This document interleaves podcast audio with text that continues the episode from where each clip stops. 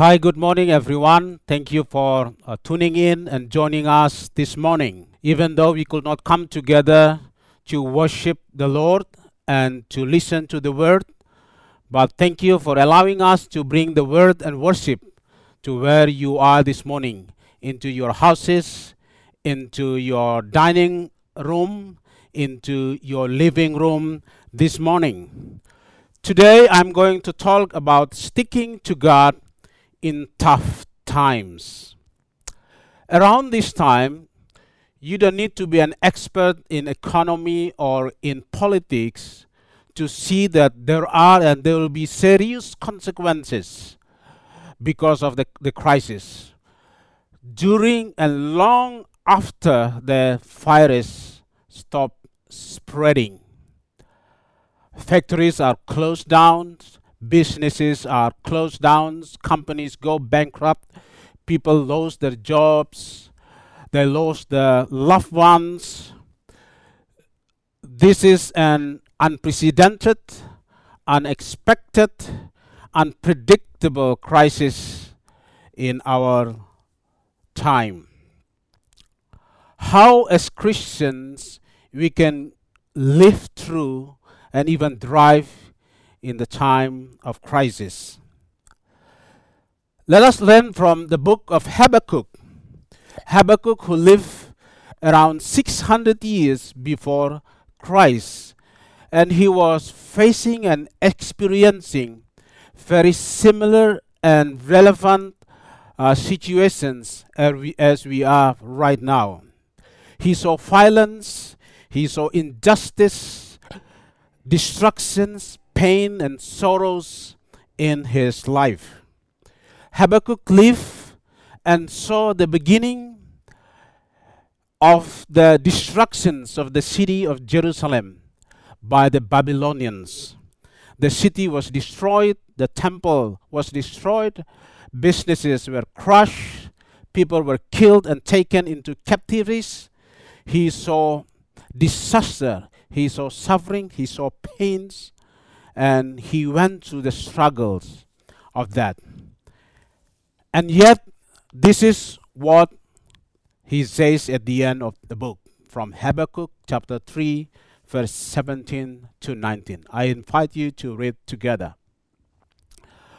Though the fig tree does not bud, and there are no grapes on the vines, though the olive crops fails, and the fields produce no food, though there are no sheep in the pen and no cattle in the stalls, yet I will rejoice in the Lord. I will be joyful in God my Savior. The Lord, the sovereign Lord, is my strength. He makes me, He makes my feet like the feet of a deer. He enables me to tread on the heights. Let us pray before we listen to the word. Father, thank you so much for giving us opportunity this morning to listen to your word. Please encourage us, speak to us, guide us, empower us, comfort us, lead us in your word this morning. In the name of Jesus, we pray and we give thanks. Amen. Under this topic, sticking to God in the tough times, I will cover two major things. First, we can learn how Habakkuk struggles honestly with God in tough times. And secondly, we we will talk about how he chose to stick firmly to God in tough times. The statement he just made, we just read, was uh, coming out because of a long struggle and long process Habakkuk went through in his life in the midst of troubles, in the midst of problems and sufferings. First, Habakkuk struggles honestly in tough times. How was Habakkuk struggling in the midst of this crisis? And how can we learn from that? First, we learn that he was honestly complaining to God because what he saw the, the because he, he saw that God was silent and God allows uh, suffering and problems and evil in the world. This is what he says in chapter 1, verse 2 to 3. How long, Lord, must I call for help? But you do not listen, or cry out to you, violence, but you do not save. Why do you make me look at injustice? Why do you tolerate wrongdoing? Destructions and violence are before me. There is strife and conflicts, conflicts abounds. Many people are are asking very similar questions around these times, right? Where is God? Why can't He stop this crisis? Why can't He stop COVID 19? God, why do you allow this suffering and evil in this world? And, and like Habakkuk, we want God to fix these problems. They want to get rid, they want God to get rid of these problems of evil. If God is a good God, why does he allow evil on in this world? And he if he is a all powerful, almighty God, why can't he stop all these things? So said Scottish philosopher David Hume long time ago. Now, God answered the complaint of Habakkuk in chapter 1, verses 5 to 11. You can read only chapter 5 to uh, uh, verse 5 to 7. And the main point of the answer of God for Habakkuk is that God is going to allow an evil nations, Babylonians, to attack, to swallow, to crush, and to destroy the nations of Judah. In other words, God is saying, well, things are going to get worse. We are moving from bad to worse. We are moving from injustice to lawlessness. We are moving from violence to ruthlessness. There will be more chaos, more disaster, more suffering, and it is not going to end very soon. And when Habakkuk had the answer of God, what was his response? He was even more confused and frustrated. This is his second second struggle. Habakkuk was utterly confused with the ways of God. This is what he says in chapter 1, verse 12. Lord, are you not from everlasting? My God, my Holy One, you will not you will never die. You have appointed them to execute judgment. You, my rock, have ordained them to punish. The sentence, Lord, are you not from everlasting? In Hebrews, it is a very bold question to God. He basically says, God, you are kidding? Are you crazy? Are you nuts? How is that possible? You allow this to happen in Judah. How can you allow an evil nation to punish your own people? Your eyes are too pure to see evil. You are holy God. How can you allow these evil things to take place? Lord, it's like God is going to sweep a dirty room with even a dirtier broom. We are often like Habakkuk. We often have this belief that life should be full of peace, only peace and prosperity. The world should be getting better. There will be less and less injustice and evil and destructions and suffering and less and less pain in this world. This is what people in the early 20th century taught that as modern people, the world is going to get better and better. But then two world worlds crash all their dreams. And when God allows Habakkuk to see the coming calamity, the coming destructions, Habakkuk was trembling. That was his, his last struggles with God. He was physically confusing to see the coming calamity. This is what Habakkuk says in chapter 3, verse 16a.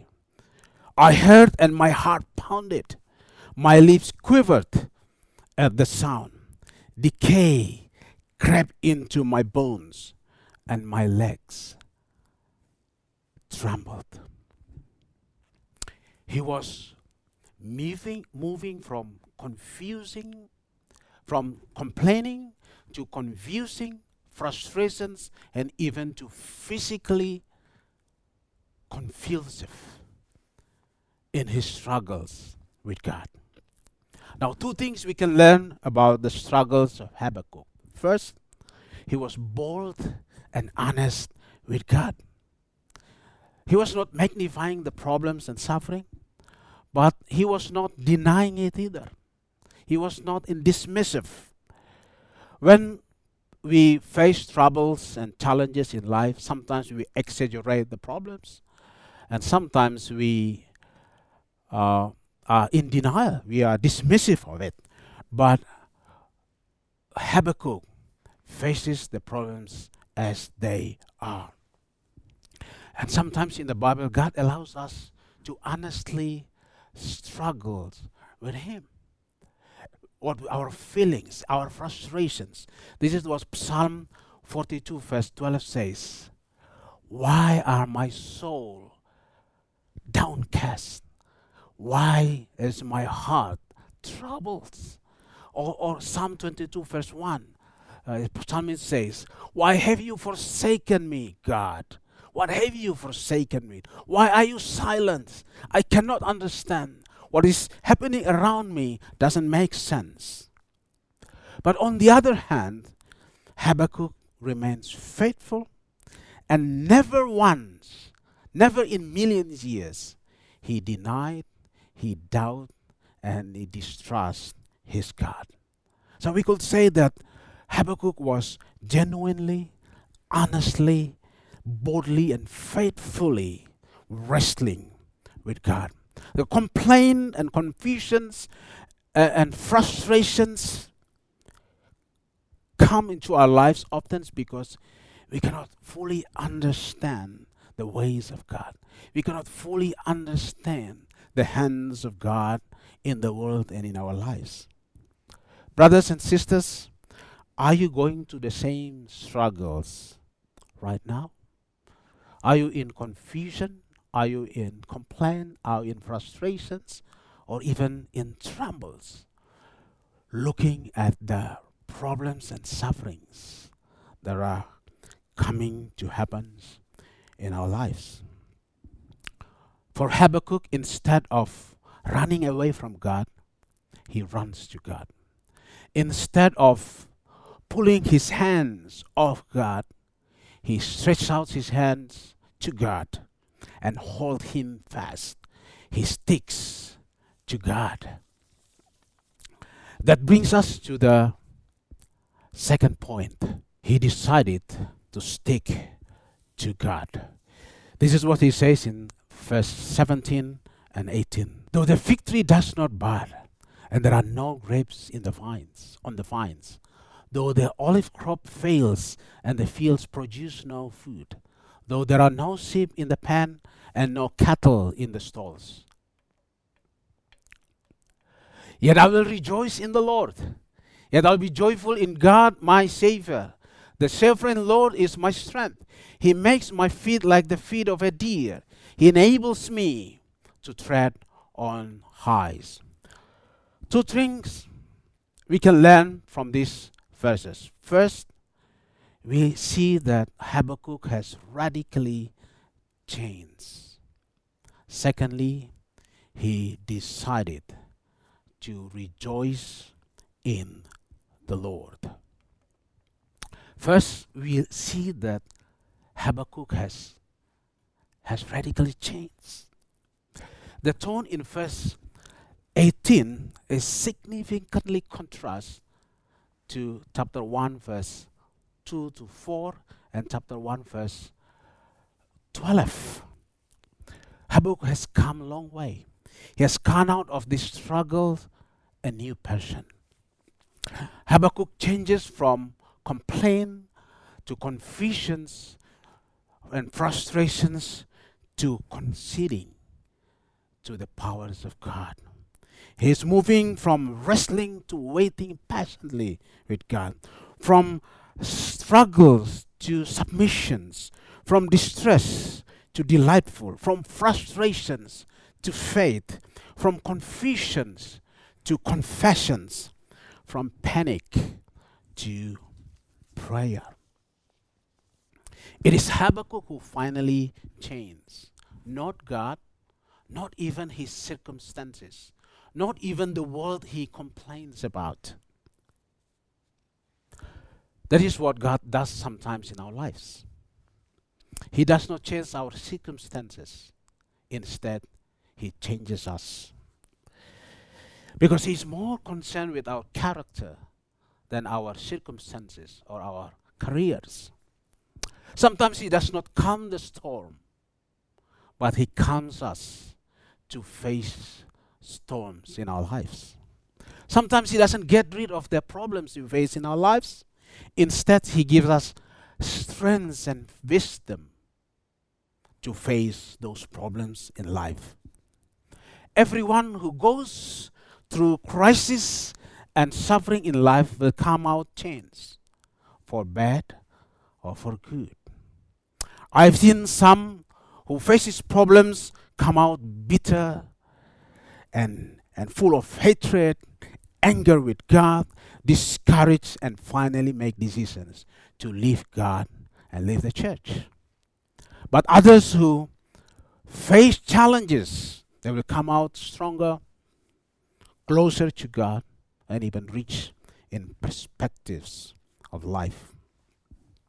The question is why is Habakkuk changed dramatically? Well, first of all, it's because the grace of God was with him. But how that happens? I see that Habakkuk begins to shift his focus from the world, from the problems, to God. He begins to learn to see things from God's perspectives. And when, when we learn to see things, to see problems, to see sufferings, to see hardships from God's perspective, we will begin to see them differently. He begins to move from problems to prayer, from distress to delightful. And leads us to the second point is that he decides to be joyful to find strength in the Lord. He decides to stick to God. What is what is it to be joyful in the Lord? Like in verse 18. It says, Yet I will rejoice. Number one, rejoice in the Lord does not mean to rejoice after the troubles or to rejoice in the absence of the troubles or to rejoice because of the troubles.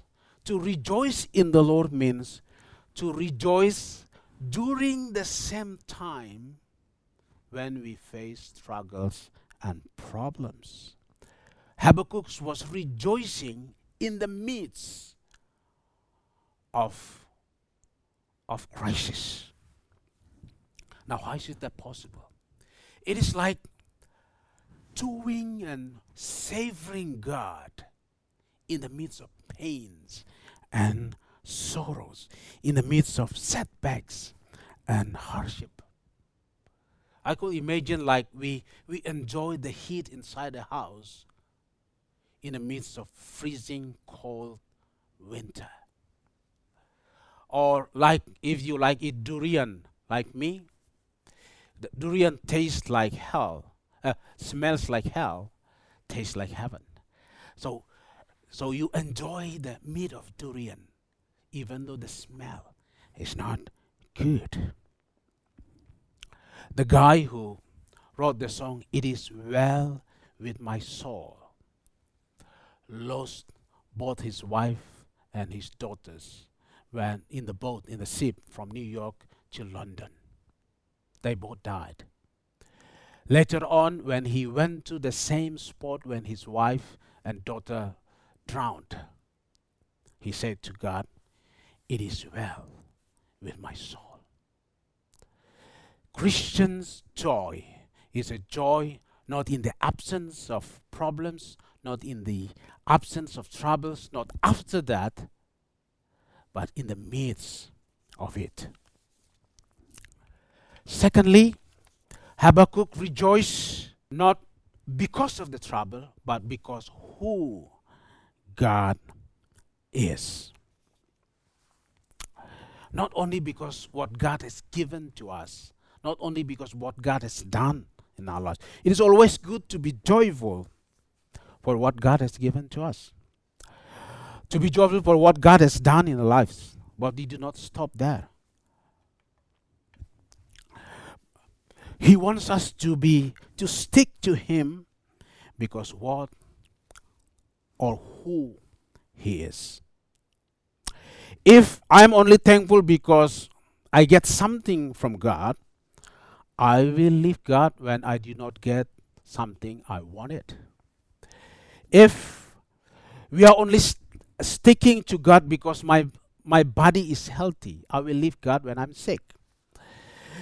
If I stick to God when my businesses run well, then I will leave God when my business collapse. If I follow God only when my life is convenient, then I will leave Him if my life is not anymore convenient. That is what the devil came to Job and accused him before God. See, God, Job worship you and follows you because you gave everything he needs and he wants in his life. You take from him and he will curse you. God took everything from Job and he yet he remains faithful to the Lord. What Habakkuk knows about God and he rejoiced because of it. First, Habakkuk confessed that the Lord is that God is my Lord. God is my Lord. He's my Lord means he's the owner of my life. He's the president of my life, only not only the resident of my life. He is my boss. He's not only my boss, he's the manager of my life. He's in control of my life. And regardless of the challenges and problems and suffering, as long as God is my Lord, my boss, my president, I will stick to him. Secondly, he says, I rejoice because the Lord is my Savior. In him I'm safe. In him I'm secure. Even if I die, I will be with him. We all will die, with or without virus, with or without sickness. Some will go faster, others will go slower, but we all will get there. And the love the, of God is our anchor. That's why Paul says in Romans chapter 8, verse 32 to, to 38, it says, Nothing and no one can separate me from the love of God. No, nothing can separate me from God. Uh, trouble, hardships, uh, persecutions, famines, setbacks, nakedness, danger, sword, death will not separate me from the Lord, my God, my Savior. And Habakkuk rejoiced because he says the Lord is sovereign. The Lord is sovereign means He's in control of everything. He's in charge. He's in charge not only of my life, He's in charge of the nations. He's in charge of the whole world, even the whole universe, because He created universe and everything in me. And the sovereign God, Habakkuk says, will give me the feet like the feet of a deer on the rocky mountains, will, will enable my feet to walk on the heights. Brothers and sisters, oftentimes God uses sufferings and, and troubles to push us to the heights, to push us to the top of the mountains, to push, push us closer to God. And once you are on the heights, you can see things from, from many different angles, to see things differently. For those who have gone through lots of troubles and, and challenges his life, they see life differently. They experience life differently from, from different perspectives. It is like what Isaiah says in Isaiah 40, verse, verse 31. Those who hope in the Lord, those who wait upon the Lord, they will soar on wings like eagles. We all know that eagles, to be able to soar on high, they need strong winds. Strong winds, storms are needed by eagles to, to soar on highs. And oftentimes, God allows winds and storm into our lives so He can take us to the high place to see life from different perspective to come closer to Him. And because He's a all-powerful sovereign God, oftentimes he does things that we cannot really understand. The Bible says the ways of the Lord are higher than ours. The thoughts of the Lord are, are higher than ours. We cannot really comprehend everything that God does in our lives. And yet we are called to stick to Him, even though we cannot really understand Him.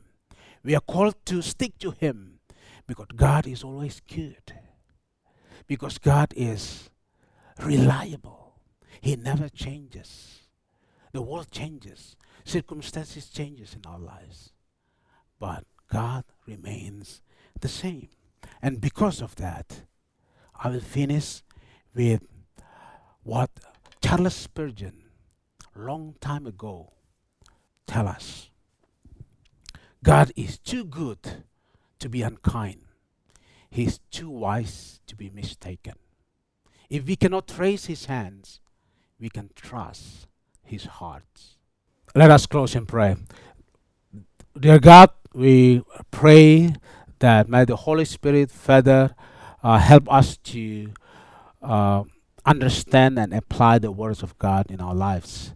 We pray that you will give us strength and uh, wisdom to face challenges in lives, and we pray that even though the world seems to fall apart, you will give us strength to stick to you, to cling to you, to trust you.